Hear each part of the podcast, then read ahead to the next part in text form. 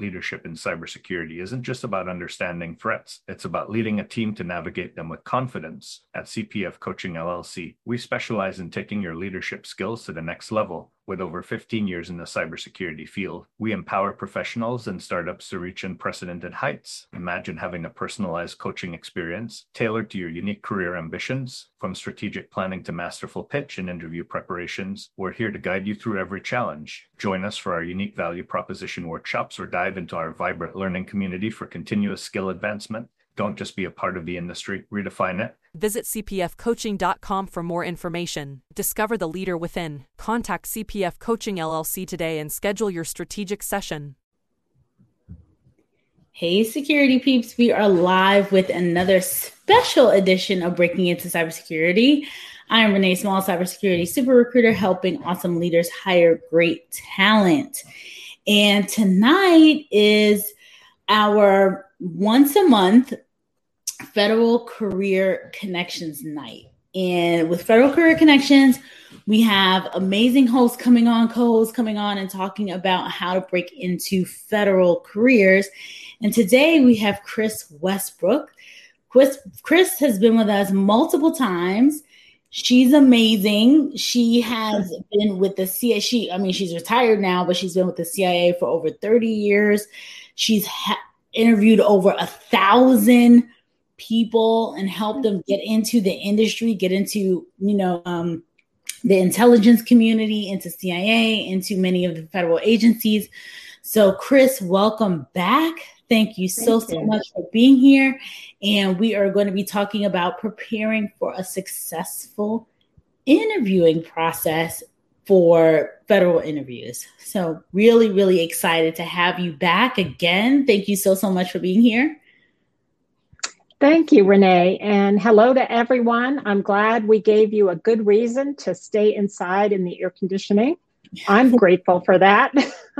It is so hot. Um, I'm grateful for being back with you, Renee, because your group is so great. They ask wonderful questions. Um, they link in with me afterwards.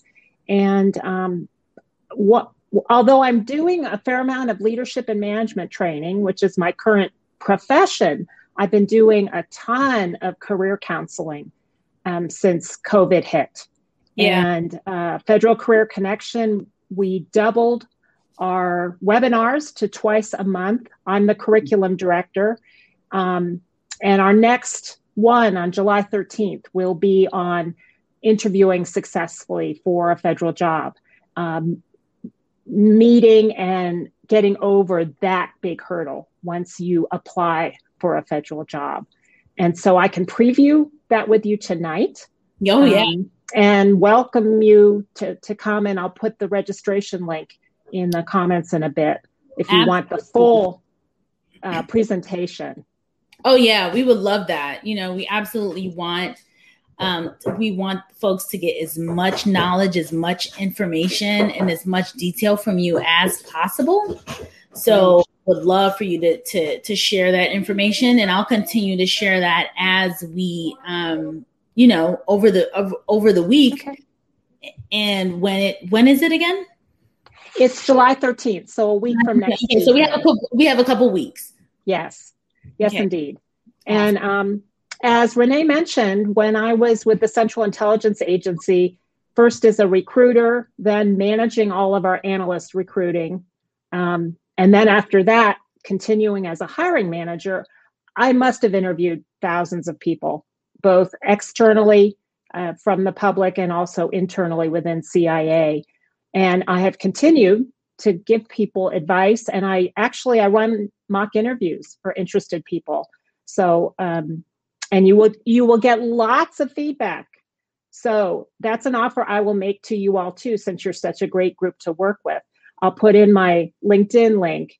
And if you connect with me when you have, you have to have the interview scheduled though, right? Because I need to look at the job description and then ask you questions aligned to that. Um, and that will really help you prepare. I am candid with feedback and I will give you guidance on everything from your overall presence to your specific answers. Um, and tonight, what I can do I think of the federal hiring process after application as really in four steps. from the screening uh, to determine whether you're you're competitive enough to be interviewed. So there's the screening, then there's the interview itself that you have to prepare for. Um, number three is the hiring decision, and number four is once you get the job offer through until when you start with the federal government. And in each of those four steps, it's important to know who has what roles, um, what you can expect in general, um, and also what you can do because there's something you can do at each step of the way to make sure you get more successfully through and you end up onboarding successfully in a job that's a good fit for you and in an agency or department whose mission you really resonate with. So, Chris, before I want to pause right now and ask I know there's a, a, number of viewers here. I just want to ask where people are from because I know yeah. we talk about the federal career, you know, federal careers, Washington, D.C. area. For the folks that are watching right now, where are you here? Where, where are you watching from? Are you in the D.C. area, metro area? Are you in other um, parts of the country? Because that that will definitely also help us understand who is the audience tonight. And then, you know, mm-hmm. Chris can specifically say if you're interested in roles in you know different com- different parts of the country or where, wherever you are that would be great so um, i'm getting some rockland county new york. Nathan is here. Woohoo! Miami. Okay. so kyle is in miami florida. That's fantastic. Anna is in portland which is which is cool. Um and James Carroll is in Texas.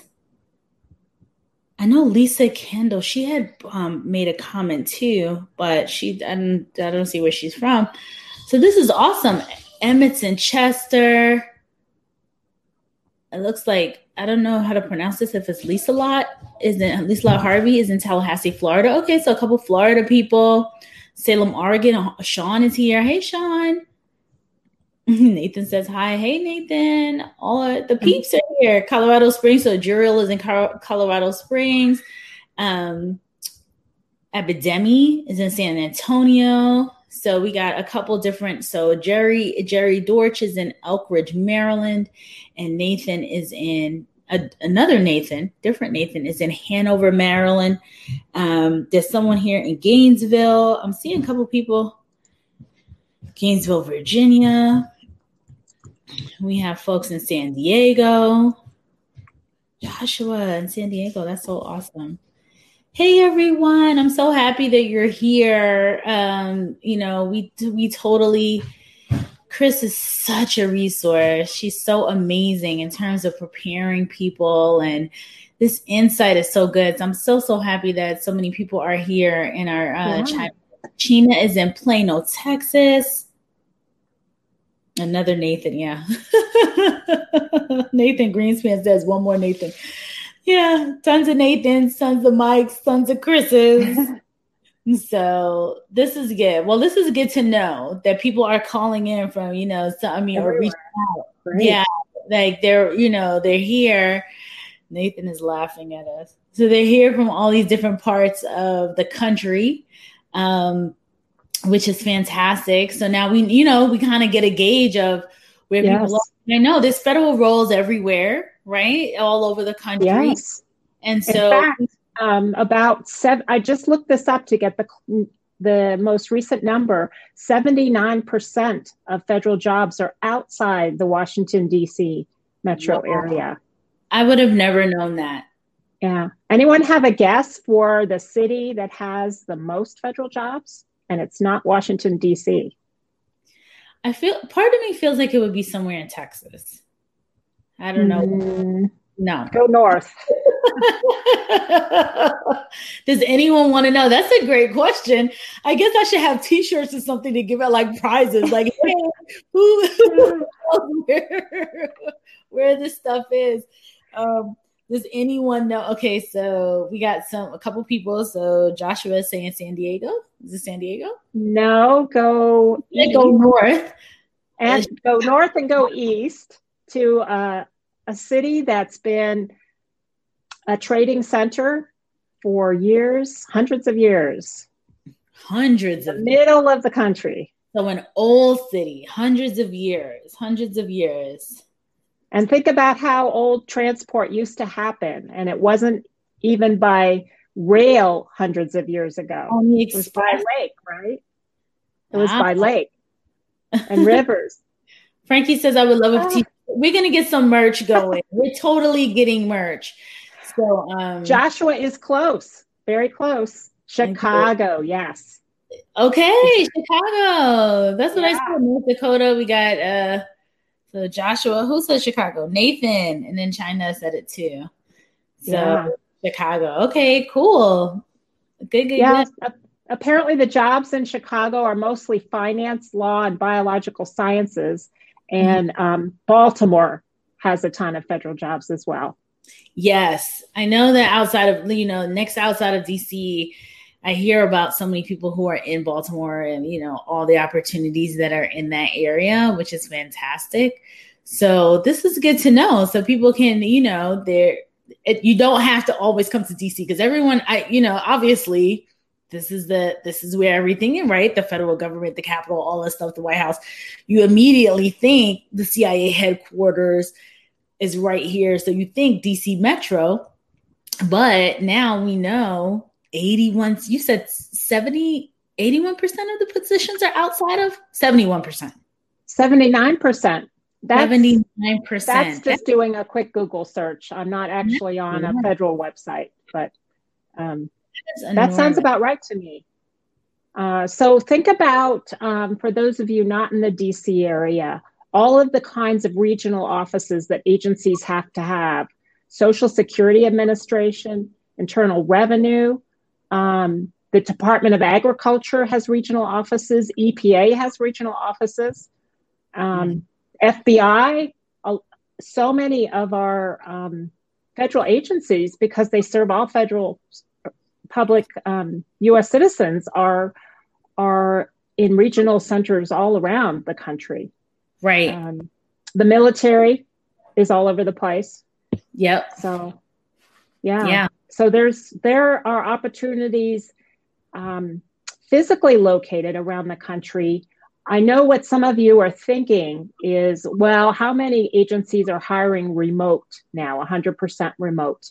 And I wish I could find that out. I, I think it's I think it's changing as we speak, actually, right? because mm-hmm. since COVID, so many more federal agencies as well as private sector companies and organizations realize that they actually can exist um, with remote employees and that sometimes productivity is even better and you have a much bigger talent pool.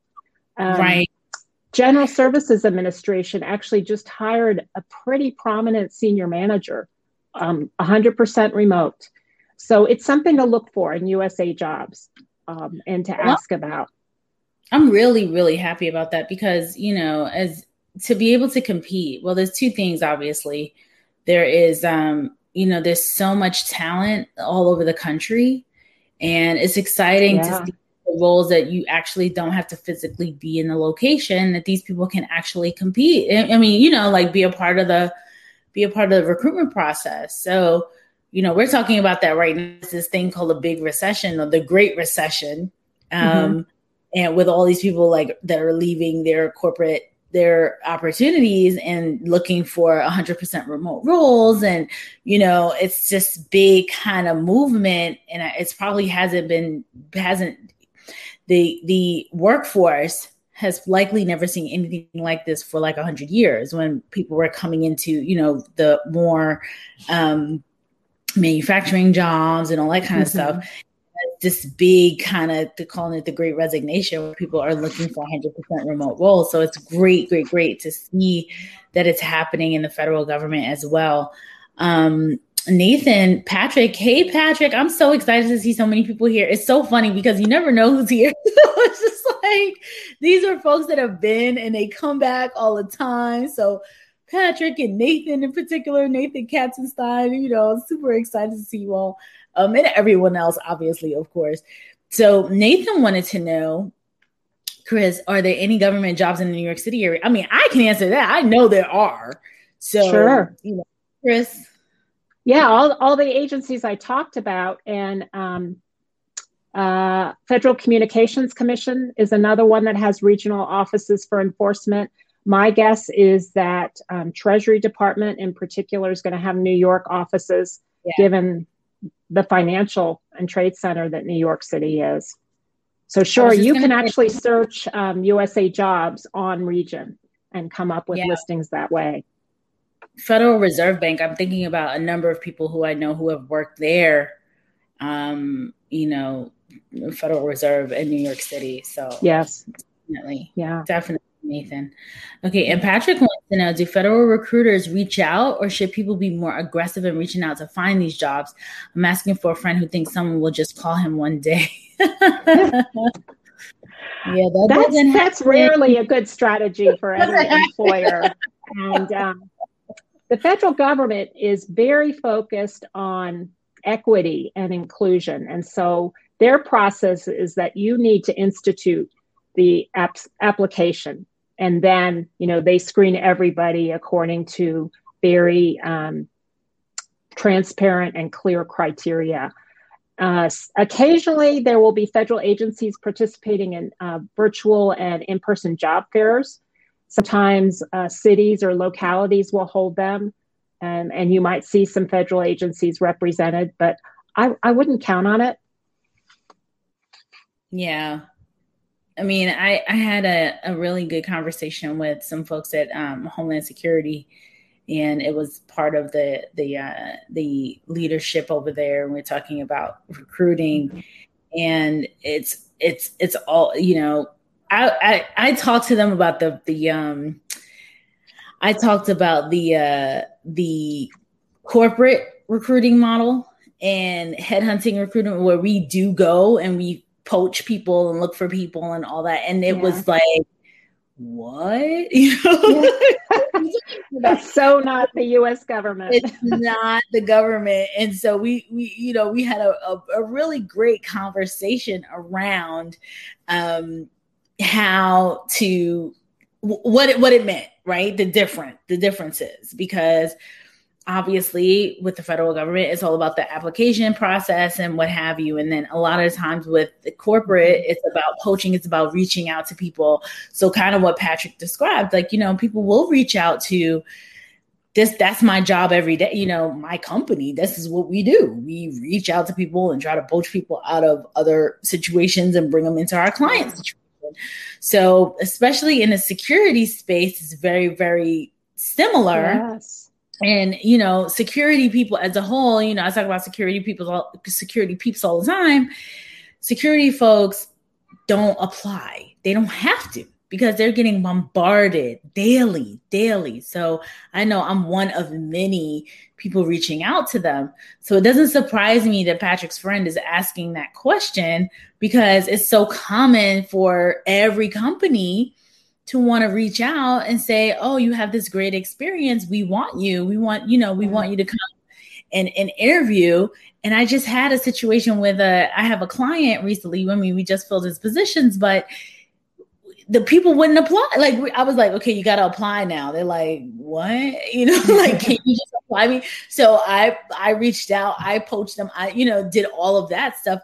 When it came to the application process, that and, and it was an, an energy company. So they, they, you know it's like you have to apply to like really you know? So yeah. it's, it's definitely a different dynamic um, with security people in particular and you know trying to get into the federal government. So it's it's been it's it's eye-opening for me. I always say that you know from my perspective i i, I love when chris comes on and alex and the folks from DHS who have been on, you know, all these various people, Julie Andrews, so many people because it's not my area of expertise. My area of expert, you know, for us, corporate side, it's like you go and you find the person and you bring them in.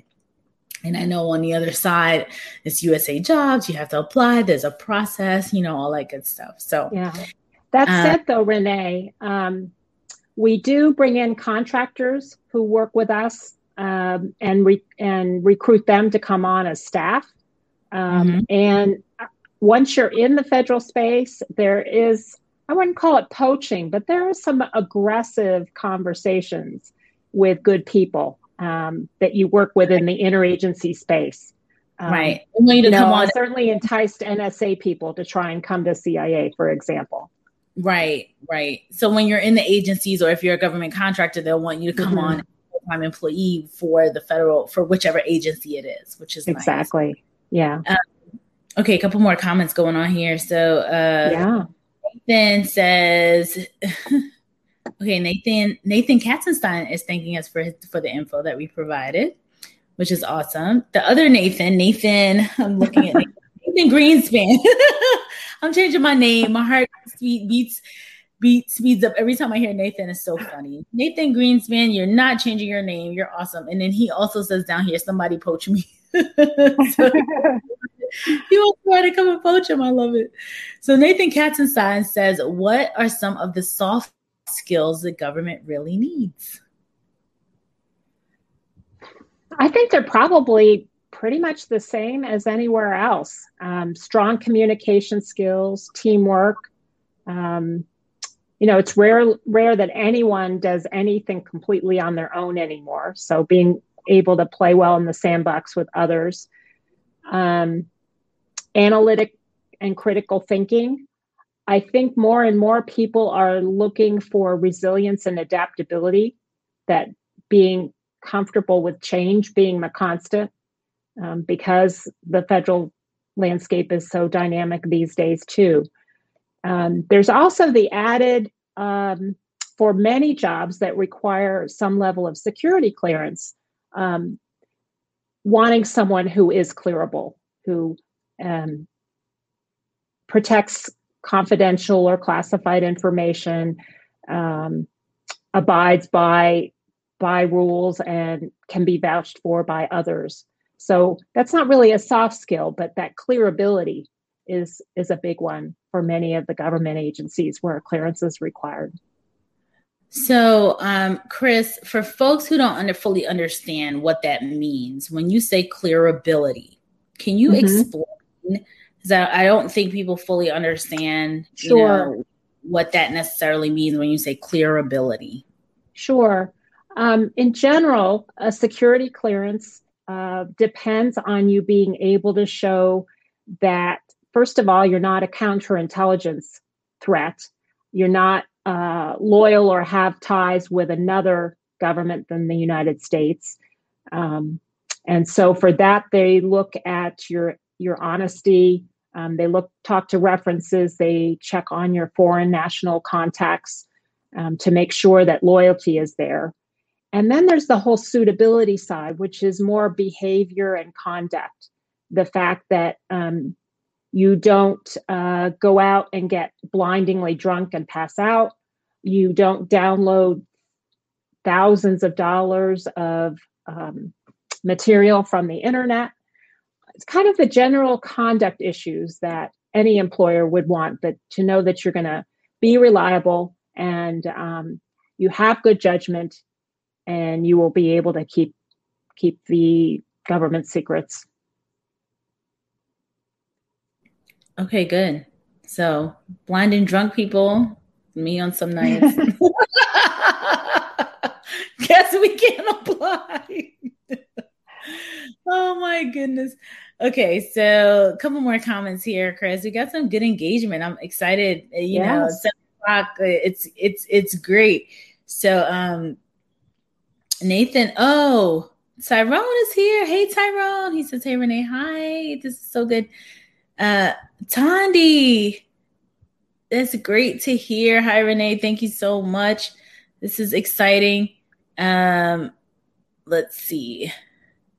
Okay, so James had uh, Nathan wants to talk offline later. I don't know if you want to talk to me or you want to talk to Chris, but I'm gonna make sure I tag Chris to make sure that you know when you do reach out to her, this is another thing. So, two things that I forgot to say before at the beginning of this um, live stream. One, please subscribe to our YouTube channel as well. Um, because with YouTube, you'll get the notifications. You know, you definitely want to do that. So please, please, please subscribe to the YouTube channel. Number two is Chris will accept any LinkedIn, you know, notification, but she needs to know who you are, where you came from, how you found out about her. So I'm gonna put her, I'm gonna tag her in the chat. You can definitely connect with her on LinkedIn. She is totally open to having Chris, you'll talk about this, you know, engaging with people and communicating and all that good stuff. But mm-hmm. she needs to know that you are actually, you know, like this is where you came from and you're legit. So please, please, please when you reach out to Chris, let her know that you you connected with her from this um this live on the Breaking Cybersecurity podcast. And then when you connect, and then she'll be able to she will accept because she will not accept any random people that are out there looking to get into her network. So that's that. Okay, so let's see here. Um James wants to know Are recruiters more attracted to finding those who are already employed versus, those who are not? Um, I can, I'll speak about that from a corporate perspective.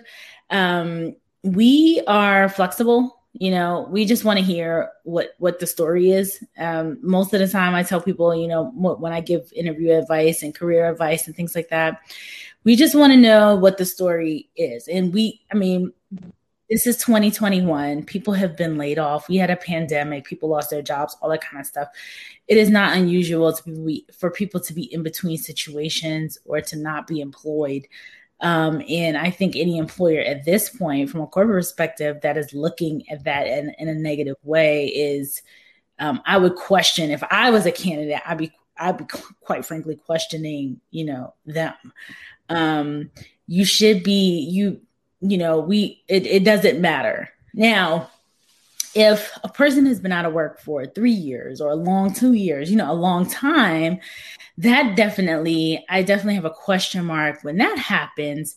And the reason why I have that question mark is we want to know that you still have the relevant skill set because, as you know, specifically in security, yes. and I know most of my population is security peeps, in security, everything moves so fast. So if you're off the market for two years and you're doing something completely off the grid, then the question is, well, do you still have the skills? Are you up to date? You know, what's going on? But just in between roles, three months, a couple months, whatever, that's to me, I I don't I don't dis you know discriminate, so to speak, if that's the right word, and say, okay, we're not gonna reach out to this person because they're out of work. So I don't know how it works. So, Chris, it, it, with the federal government, I think it's is it similar? Oh yeah, I think so. Especially now with uh, with COVID, a uh, couple of things. One is um, to apply for a job at a certain grade level. You only have to have one year of experience at that grade level as the qualifications are stated in the job announcement and in the qualification questionnaire that accompanies each job announcement. And so you can go back in time to get that one year to be um, deemed qualified at the grade or salary level. And then also, I would say, remember that any volunteer work and unpaid work also counts as relevant experience, and the federal government is very open to that. So, uh, for example, I am preparing webinars for Federal Career Connection. So I'm keeping current my instructional design skills and my facilitation um, and presentation skills. That counts um, as, as work experience, paid or unpaid. And then finally, of course, there's always the chance to keep learning, um, even if it's a LinkedIn certificate versus uh, an expensive, you know, whole new program that you're you're learning to mm-hmm. show that you are keeping up to date in your field is important as renee said right i would also add um to chris that we you know on our side when it comes to the um when you talked about volunteer experience all of that mm-hmm. that agreed when it comes to um, the corporate side as well so a lot of times I get a lot of questions from students and from people who, you know, they don't have the experience yet. And I, I tell them all the time, your volunteer work is experience. Yes. Your self-directed projects, if you are building something, if you're on Hack the Box, if you're on these other um, you know, unpaid work, you know working on cybersecurity related stuff it's still you're still working you're still building your skill set. So add that to your resume and talk about what you did how you did it. That is experience. So you know don't don't throw that away. I've had so many college students it's well not mm-hmm. so but a number of college students and they take away all their stuff. They have nothing on their resume and i said wait a minute I know you were a leader. I know you did this stuff. I know you worked on Hacktive. Like you told me this is what you did, and mm-hmm. why isn't it on your resume? And they think that, you know, it doesn't matter because it's unpaid. No, it matters. That is experience. That's experience. So we definitely want to see it. Leaders like it, you know, when they look at yes. the resumes and they see, oh wow, this person, you know, they and and uh, quite frankly, when it's hack the box and when it's the stuff that you sign up for, it makes you even look more proactive because you didn't have to do it. You don't have to be a volunteer. Obviously, when you get a job, you have to work. Hopefully, you're showing up because you're getting paid. But in some of these other organizations, other situations, you don't have to do that. So, um, so I just want I just want to reiterate what uh, Chris is saying. So a couple more comments here are coming in. James, thank you for that. James also made some other uh, comments here that I want to I want to post them all at once. Uh, James says he's held some high risk feder- federally issued security clearances in the past, so he understands what the clearance process is like. Um, he also says he's glad he joined the live stream. I'm glad you joined too, right on time. That's fantastic. Applaud to the feedback. Renee, I'm going to add in Chris too. She's the expert. Right? So thank you, thank you, thank you. Um, and James also said, I recently completed a boot camp while I was employed, unemployed, Excellent. and graduated from the program. So yeah, Excellent. things like that. You you absolutely want to put those on your resume. You know, like that's so key. Um, in addition, I spoke to I, I was talking to a person earlier today. I'm trying to ping. I'm gonna Chris, when you're answering questions, I'm gonna try and reach out and see if I can find him on LinkedIn and see if he will um, participate in this or chime in. But he was one of the um, he worked at Homeland. He currently works at Homeland Security. I know mm. DHS had a or CISA, I, I, think it was CISA that had a, an actual um, job fair either today or yesterday. I think it was yesterday from 10 a.m. to 4, and it was all remote, it was all virtual, and people were able to come on, and recruiters were there and things like that. And he and I are talking about how we can get more folks on the corporate side to you know get some insight again kind of doing the same thing we're doing here like just giving insight because i feel like people in people in corporate and i i can speak for myself it is one big cloud when it comes to and i know it's the same way with federal people coming to corporate it's like what is this? And when corporate people go to you know like private sector goes to federal we're like what is this so making sure that we both are, you know, yeah. providing the opportunities for people is fantastic. So, um, um, Renee, regarding CISA and their job fair, I just uh, saw their new director for their risk man- management center on a podcast recently, and she said they are hiring like crazy. Um, and it's yeah. it's pretty clear they from leadership on down, they really need people at, at all levels. And there's some critical policy decisions they need to make that, um, frankly, it was clear they haven't been able to make.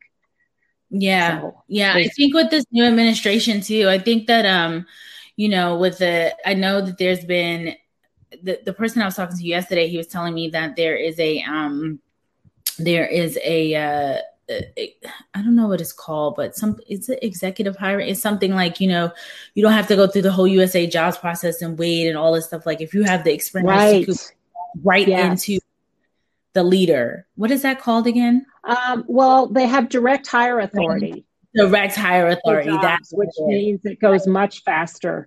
And that's true for cybersecurity jobs, um, not just at CISA, but probably at other agencies in the federal government. And right. um, they just extended the COVID related direct hire authority for all agencies um, wow. through the end of this year. And COVID related can can certainly be in the you know IT and, and cyber area as well. Right. Right. No, that's fantastic. That's awesome. So, for all the folks that are here, you know, I'm really happy that you are here and getting this insight. And then we can, you know, hopefully the ones that are looking to get into the federal government and get into, you know, these agencies, we get, we're giving a glimpse as to some insight as to how. So Joshua Turnwall says, I'm a recent grad with my degree in cybersecurity. It will be a career change to go into cybersecurity. So what can I do to gain experience to get a job? Um, well, there's always the volunteering, right? Um, a lot of nonprofits, I, I can imagine, and, and small um, charitable organizations could probably use some technical guidance and a, a recent grad who who maybe is willing to donate or come in at a, a lower um, rate could be useful. Uh, there's also all the professional organizations in your area, and that's a way too um, to get involved, like on a committee, um, and and show some leadership and also network and and keep up on the policy and the trends through through the association while getting some relevant work experience. Renee, I'm sure you have ideas too. Oh yeah. So any of the, you know, the what we what we kind of discussed. So mm-hmm. depending on the type of work that you're doing, the volunteer efforts. So participating in the nonprofit agencies and volunteering in that space always helps. That's experience. Anything that you're doing. If you were in, you know, you got your degree and something about something in the degree program was really really interesting to you. Um, i would dig into that area. So if it was you know threats if it happened to be i don't know ransomware you know wherever it is try and find out how you can get more access into or more information or more digging and playing with how to deal with this so if you're on the inside of a company, how would you deal with if a company got ransomware? Like how do you handle that? Um, so pick pick an area. I'm, I'm a huge proponent of um, really understanding like whatever it is that stood out to you in your degree program and you just finished a degree so that's great whatever stood out to you in that degree program like jump into that jump, jump into one of those areas and like dig in more um, and post the information on LinkedIn, connect with people, you know, post it on YouTube, make a video, make a little little videos. Anytime you can share what you know or write a blog or whatever your passion is. If you're a writer, write a blog. If you're a video a talker, you know, do the videos. Um, or audios or you know podcasts or whatever the case is explaining what you learned and you will see how quickly people will kind of like, oh, say, wow, Joshua knows this. Eh, you know, he's he, very, very quickly you can become an expert in certain areas because security moves so fast and there's so many components to it. So you can easily kind of jump in and own a space, and that's really important. Um, okay, I'm going to get down here to some more comments let's see. Oh, Tandy is here. Woo! I'm excited. Tandy is in Grenada right now, which is fantastic. Everyone's all over. Mm. I what I love is that with the pandemic, everyone's like, I'm taking off, you know. So we got people in the islands, we got people all over. So it is awesome. So Tani said it's great to hear. Tani also wanted to know. I saw a comment down here um, about um, is the federal government going to continue to work remote? So I know, I know, um, Chris, that there's been a pretty flexible schedule as a whole. So I have a number. Of, I mean, obviously outside, right outside of Washington D.C. metro area, have a number of friends that work in the federal government, and they have flex schedules pre-pandemic. So some yes. of the schedules where you know the four day 10 hour days and you get a friday off or every, every other friday. Um, you know definitely remote work was it wasn't you know everyone didn't always have to go into dc or go into the agencies. There was a lot of flexibility prior to covid. So i'm mm-hmm. curious about what you know um, in terms of the 100% remote situation or what you know whatever what what it's going to be like.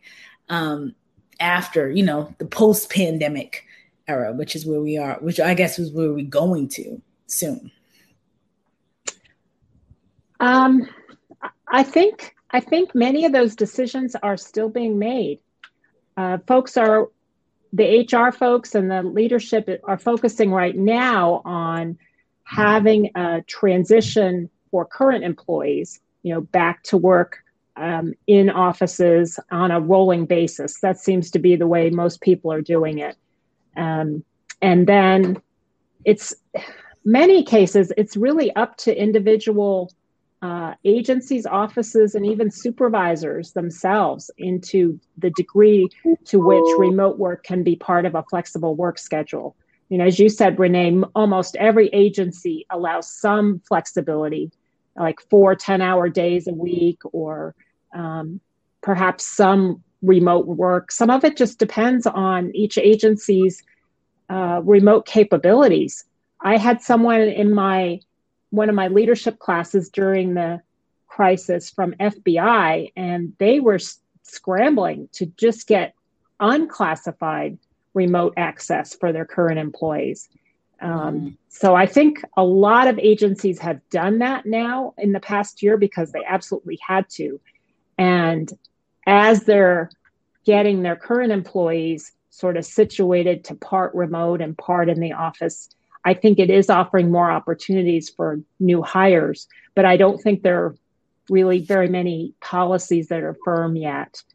Um, so, and I would expect that at least for an initial period onboarding with a federal agency, there's a lot of training. Um, mm-hmm. And, you know, these agencies are older fashioned when it comes to, to work style. So I would expect you need to be flexible and be willing to report to work physically for a certain period of time and then maybe be able to transition to part remote. Mm-hmm. But mm-hmm. it's it's going to vary widely across the government.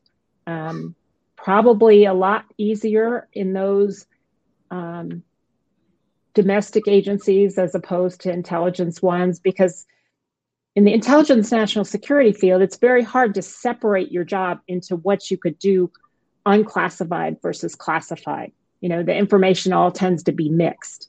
So mm-hmm. I would think domestic agencies, places like GSA, um, who work broadly with other aspects of the federal economy are going to be the ones that that start that, um, or if they have it, extend it. You know, maybe places like Social Security Administration that have a ton of um, uh, regional offices already. But that's just a guess on my part. Right. There's, I've been I've been searching all my newsletters and sites to see some trends, but I just think it's too early. Yeah. Solomon Celestia wants to know, hi family, where should I start with security clearance?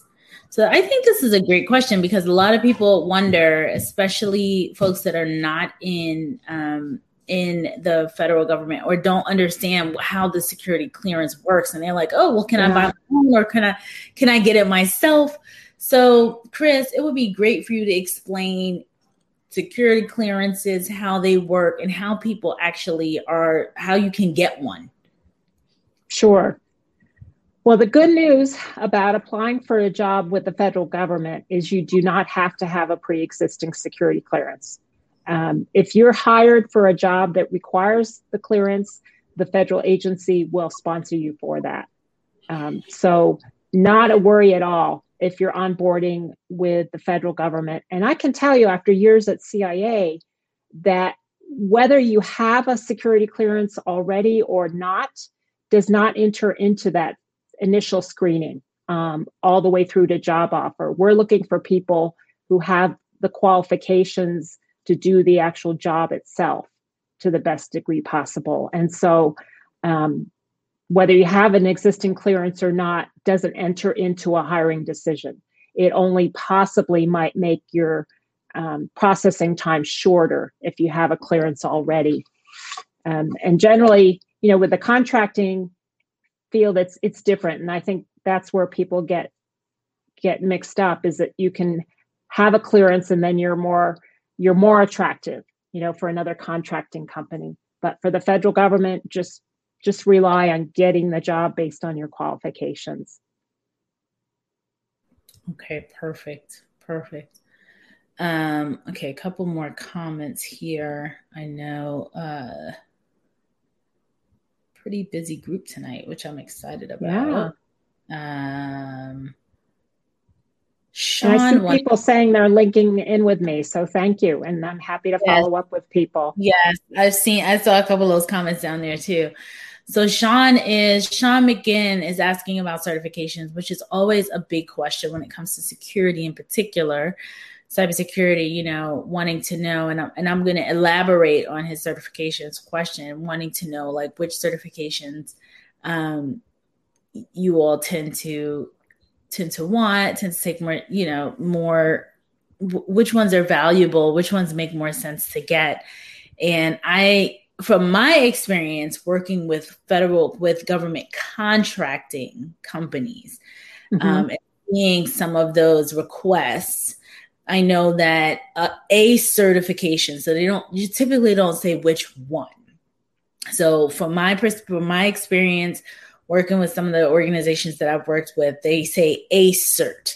So it's you know, it could be if you if you have the CISSP, great. If you have the, you know, system, great. If you have whatever, CEH um certified ethical hacker, great. Security plus, you know, like people kind of kind of look look it, it's an entry level certification, but security plus qualify for the stuff that I was seeing.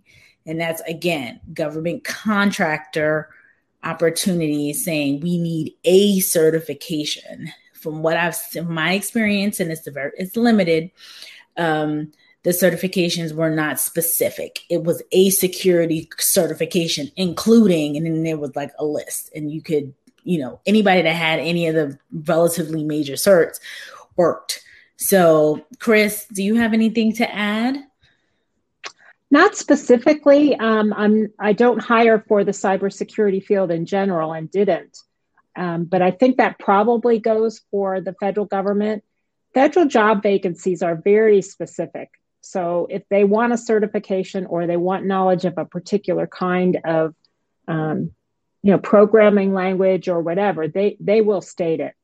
Um, one thing I will say related to this is that the federal government agencies are much more open now than they used to be about not requiring an academic degree, not requiring a bachelor's, and accepting yes. certifications in lieu of the academic degree. I did see that. I know. I think that yeah. happened as a part of the last administration. so yeah. I've been tracking a lot of this cybersecurity, specifically in the security space. Um, and that tends to be a challenge because a lot of many people that are uh, very experienced in the space may not necessarily have a degree. So you don't want to, you don't want to, and you know, one of the one of the big huge populations is veterans um, and people coming out of the military. And everyone doesn't, you know, some people go straight from high school, go straight into the military, and don't have a degree. Have a degree, so you have the experience.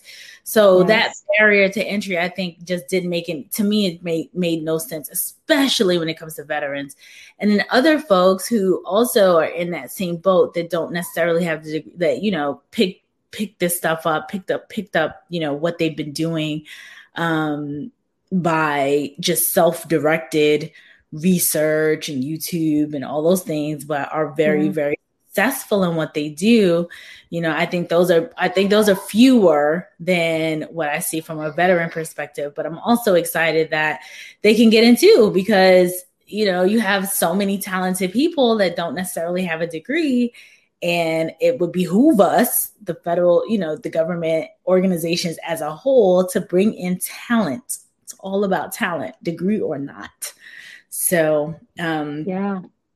Sean, thanks for that question. So, I'm going to continue to go down here. Um, Chris, uh, Jerry asked about, I think we, go ahead. Well, I was just going to say, um, could I ask Tyrone uh, what agency you're in? I see a comment from you that um, your agency is going 50 50 starting in September. Tyrone. What agency is that? Just to improve my knowledge. Yeah, I can't remember. What, yeah, Tyrone, let us know what agency you're in.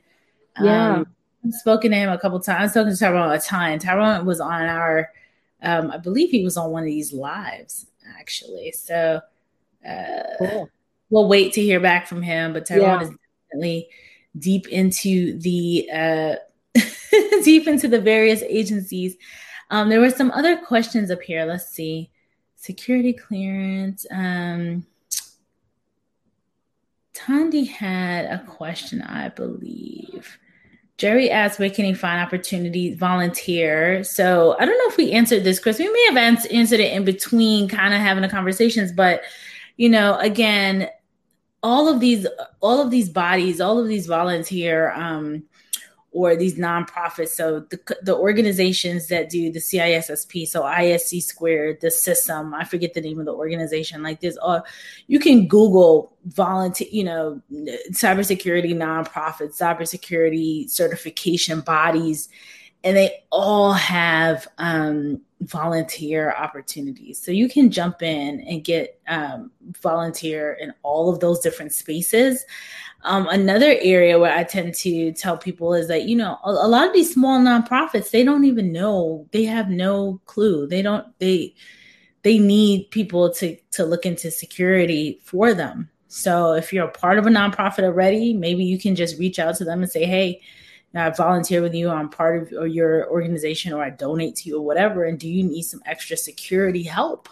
Um, and that's another area where they will probably, you know, more often than not, they're going to say yes because a lot of these people just have no idea when yeah. it comes to security. So, um, let's see here. Uh, oh, Tani has a, another question here. How do you know what is an appropriate level for your experience in the federal system? Uh, this is where it starts to get arcane and complex. Um, the federal government is very procedure ridden. There is something called the Handbook of Occupational Groups and Families that OPM puts out. Um, is there a way, Renee, that I can put a link into? Sure. Uh, if you want to, where do um, I find that? If you want to share your link in the I think this in the public chat, you should be able to put something in. If not, you can put it in a private chat and I will copy it. Okay. I'll do that because I don't see a public chat. Okay. There you go. Um, there's a link to it. And basically, the, the federal government classifies all its jobs into uh, big occupational categories and then more finite specific groups underneath that and within each occupation then they they laboriously spell out the tasks and duties of job. And they they also spell out at what grade level is considered entry level mid-level and senior. And so you can get a sense by looking at that handbook. Um, i'm looking at it now to see 2200 is what they call their information technology group. And there's live links in that handbook. So you can actually go into it and then dive down there and find out the specific job categories in the IT or the cyber area. Um, this is December 2018, which seems kind of old for a dynamic area like yours. Um, mm-hmm. But that's a way to, to get a sense at what because it really differs by occupation. Um, at what level is considered senior or manager, you know, supervisor. Right. Okay, I'm trying to. I put it up on the screen, but it only goes yeah. to um, only goes to YouTube. So I'm trying to see if I could get it to. No, it won't post to. It won't post to LinkedIn. So I'm gonna. I'm trying to rewrite it so I can get it to post to LinkedIn for everyone. So, but it's up here. So if you if you all see yeah. it, you know, try to grab it and go there. Um, and you could probably also just search on OPM occupational handbook and find it. Yeah, that's probably OPM um, establishes all the HR guidelines for all the civil service agencies, and so they need to follow this this approach. And that's that's also good to know in terms of you can search USA jobs by a job group, um, you know, like 2219 within the IT group, and you'll find out all the 2219 jobs across the federal government. Mm-hmm. So it's the OPM Occupational Handbook. handbook. Put a link in the chat and LinkedIn. So everyone can, um, and Tandi's asking, you know, what can you repeat the name of the book? So the OPM Occupational Handbook. That's the name of the book. Uh, Tyrone is saying the D it's DEA. That's where they're doing 50 50 oh. when you ask that question. Yeah. And DEA is another um, agency that would have a lot of non Washington, D.C. area jobs. Yeah. Yeah. Totally. Totally. So, um, just a couple more comments, Chris, because I know it's eight o'clock and I want to be cognizant of everyone's time. Um, so, just a couple of comments here. James said, "Thank you so much. Thank you, Chris." So he, I know he's connecting with you, which is fantastic. Um, James said uh, uh, he sent you a connection request, so I know that. Chris Westbrook, I requested a connection, and I think that is from oh, that's from China Haley. Well, no, somebody else. Um, yeah. Well, I think you're going to get quite a few, Chris, like you usually do when you come on here. you get That's quite great. a few. Oh man. So Tyrone, the DEA is a 50-50. Solomon says great info here. Thank you so much, Solomon. We try our best. Security Plus. Sean says Security Plus is what I'm studying for right now. So Sean, good luck. I hope it all works out well. Um, Nathan Mensa required requested a connection with you. So there you go. Uh, oh, China, um, let me quickly send you in a private chat the um, link to the FCC yes. On interviewing. We're going to talk about that too. We're going to talk about that before we run. I know it's 801, so I want to be cognizant. I just want to make sure that I'm, you know, chiming in. So Sean is thanking us. Tyrone, he wants to know, do you think the EC Council plagiarism issue will taint the CEH cert that many folks have or others are seeking to acquire? Mm-hmm. That is a good question. Um, Chris, have you heard about this? The EC no. Council uh, a plagiarism. So they had a plagiarism issue. Um, and they wrote, a, they wrote, you know, they, you know, put a message out to talk about it. So people have been commenting. Um, it would be unfortunate if, you know, the people who really studied to, to take this and get the CEH cert, um, you know, if it will really impact them. But the thing about the CEH cert is that people knew that it was relatively I don't want to say super entry level, but you know, it's not an extensive um more uh, a certification where you had to have years and years of experience and you know very very um in-depth experience for so i i i, I kind of don't think so i mean if i answer to answer that question i don't i don't think it will taint it uh, for people who knew, because I think people who knew knew that a CEH certification, just like many certifications, are just certifications. Like what my experience has been from a non federal perspective, so corporate perspective, is that leaders are looking for actual experience, hands on experience. So that's the thing with the private sector and why I sent, I try to send so many people to the public sector, to federal, because I feel like the federal side will give you more of an opportunity to learn. So you can take the degree, you can take the yes. cert, you can get on the job and learn versus the private sector where everything is go, go, go, go. They actually want people who have the experience. So the certifications kind of don't even matter. Like I have not had in the past I cannot believe I've been recruiting cybersecurity professionals for 10 years. It kind of, I said this the other day. I was like, I've been recruiting security professionals since 2011. And it, it kind of shocked me. like, like making the, saying that out loud, like, wow, 10 years, this is nuts. So I've been, I've been recruiting security professionals for 10 years and no one, I can't think of a leader who said, I want a CEH cert. I want a CISSP.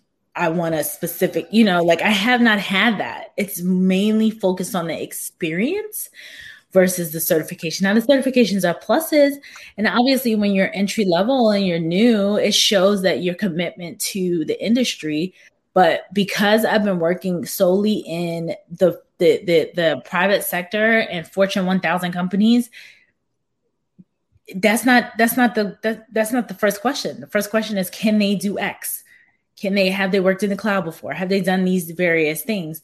Um, hence why when people reach out, and the reason why I have Chris and other people come here that understand the federal side, it's like I feel like the federal side is more lenient and more open to having folks who don't have the actual experience but have the certs.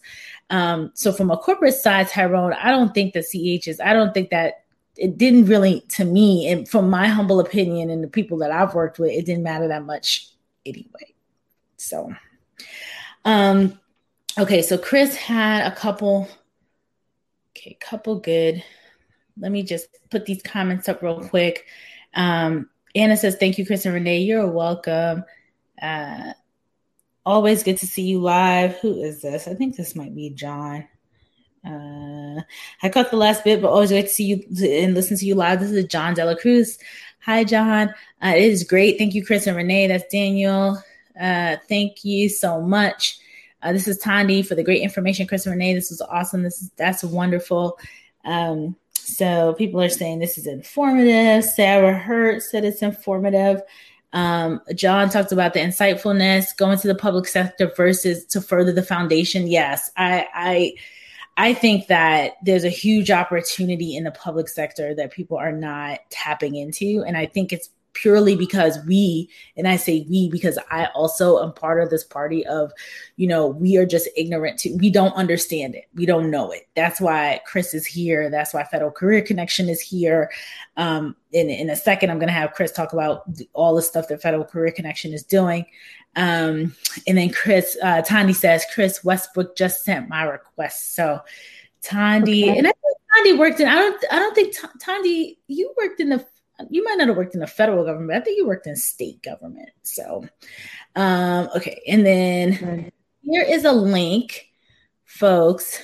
Chris put a link out here. So, Chris, can you please talk about um, what Federal Career Connection is doing, the event that you're having? Um, sure. We're, we're going to be focused on um, interviewing skills and preparing for a successful interview um, please let everyone know and please let people know what for any of anyone here that's new federal career connection and i and the breaking into cybersecurity podcast we've been doing these every single month for almost a year which is nuts we started mm-hmm. last summer um, yeah. and we had chris westbrook alex harrington who who you know created the whole thing we've had julie andrews we've had multiple people come on and talk about various topics when it comes to getting into a federal job. So we know it's it's tricky, it's difficult, it's it's not as, as seamless as you know applying on LinkedIn. Well, some of the things, so I see some apply on LinkedIn's now, but um we know you know going to usa jobs and filling out that that that that whole process can be definitely complex especially when it when you're coming from the corporate side where people like me come and poach you. You don't have to do anything. So chris is here to kind of explain what fcc is learn about this new um this workshop that she's doing and um anything else that you want to add. So chris i'm going to give it to you for the end and sure. take it away. Sure. The uh, link you see is for my July 13th webinar on interviewing successfully for a federal job. We have webinars the second and fourth Tuesday of every month, 6.30 to 8 p.m. via Zoom. They're free, um, and this is the link to register for the next one. Our website is federalcareerconnection.org, and you can see our calendar of events. Um, we, pr- we alternate between providing basics on how to find the right agency fit, how to apply and develop a federal resume, how to interview, and so forth. Um, and we intersperse that with uh, more topical things. For example, on July 27th, we're having an event we call From Ancient Egypt to the Stars. And we have insiders from NASA and the Smithsonian Institution talking about careers at their two very neat agencies. Um, later in the year, we'll um, be having careers in the intelligence community in August. Um, FBI or CIA, perhaps National Geospatial Intelligence Agency and Defense Intelligence Agency, um, and possibly an IC contractor. Um, so please, please join us second and fourth um, Tuesdays of the month, and it's a great way to network too. So thank you, Renee. It's always fun to be on your program. Yeah, yeah, absolutely. So folks, go to federalcareerconnection.org. For, um, that's where you're going to get the info. I put the website, the Zoom link here. When we get off, I don't want to do it on my um I don't want to do it on the laptop right now because if I do, it's gonna get kind of you're gonna hear us talking. So I don't want to log into want to log in for my laptop, but I will right afterwards. I will put up the Zoom link. Please, please, please connect with Chris. Connect with Federal Career Connection. They are amazing. There have been, I mean, over the past year that I've been participating. I mean, Chris, you you all have been around for years, right? Yeah, Alex started us some years ago. I've been with the organization for a little over two years, and we yeah. are moving to formal nonprofit status in 2022, which we're really excited about. That will allow us to um, get more resources and expand our programming even more. Yeah, yeah, it's very exciting, very very exciting. So, yeah. Alex has been doing a phenomenal job by bringing you know all of you with such so resourceful, such such such great information. So, folks, go to federalcareerconnection.org. Um, that's the plug for tonight. Chris's workshop. You saw her here for this past hour, so you know it's going to be awesome when she's mm-hmm. really digging into preparing for success for for a successful um, uh, federal government interview. So that's that. Secondly, um, tomorrow is our CISO Thursday, so make sure you'll be you'll be here tomorrow, 1 p.m. Eastern for all you folks. CISO Thursdays is tomorrow. Um, shameless plug: Chris Foulon, Gary Hayslip, and I just completed a book focused on breaking into mm. cybersecurity. Um, it's on Amazon. I will put the link in the chat as well when we when you know when I when I hop off of this. Put the link in there. So it ended up being number one for job hunting, which I was shocked. Um, we knew that the the industry needed our help, but we didn't realize that we were going to get this just overwhelming um, um, response. So we the book launched yesterday, and by last night it was number one in job hunting um, and it is what is the name? I, I, I always want to call it breaking into cybersecurity because everything from my life is breaking into cybersecurity. but the actual title of the book is um, it is trying to get to it right now. I'm looking it up too because I want to get a hard copy and get your autograph when we finally and perhaps meet in person at some point, Renee. We will. We totally will. It's called Develop Your Cybersecurity Career Path: How to Break into Cybersecurity at Any Level. So, anyway, if you look at look, go to Amazon, type my name in, type Chris Foulon's name in, or type in Gary Hayslip. You're gonna find Gary. Well, Gary has this is his fourth book. This is my second, and this is Chris's first. So, you know, you punch all our names in there, you put in cyber, and it's gonna pop right up on Amazon. So yeah, mm-hmm. we'll we'll have to have some kind of event where we're doing copy signed autograph copies, but it, it'll be a lot of fun. All but right. it was a it was a really, really good um it, it's great because it gives what I love about this book is it gives all it gives the recruiting perspective, it gives a CISO perspective, and then it gives an individual like you know uh, Chris Foulon transitioning into the field. So it's three different perspectives. It's really, really, really good. So if I if I should say so myself. so Chris, thank you so much. I know we're 814, we're over time. Thank you, thank you, thank you, thank you all. Audience, you guys are awesome security peeps. So we will see you tomorrow at 1 p.m. See CISO Thursdays and subscribe to us on YouTube and have a wonderful evening. Good night. Bye, everybody. In the rapidly evolving world of cybersecurity, your business needs a guide that's as dynamic as the threats you face. CPF Coaching LLC delivers unparalleled expertise to elevate your cybersecurity startup or business with a decade and a half of specialized experience. We're not just advisors, we're your strategic partners in growth and risk mitigation. Our tailored advisory services range from immediate hourly guidance to comprehensive three or six month packages, all supported with encrypted messaging for real time assistance For more information, cpfcoaching.com is your destination. Forge a path to success and distinction in the cybersecurity landscape. Connect with CPF Coaching LLC today and secure your business's future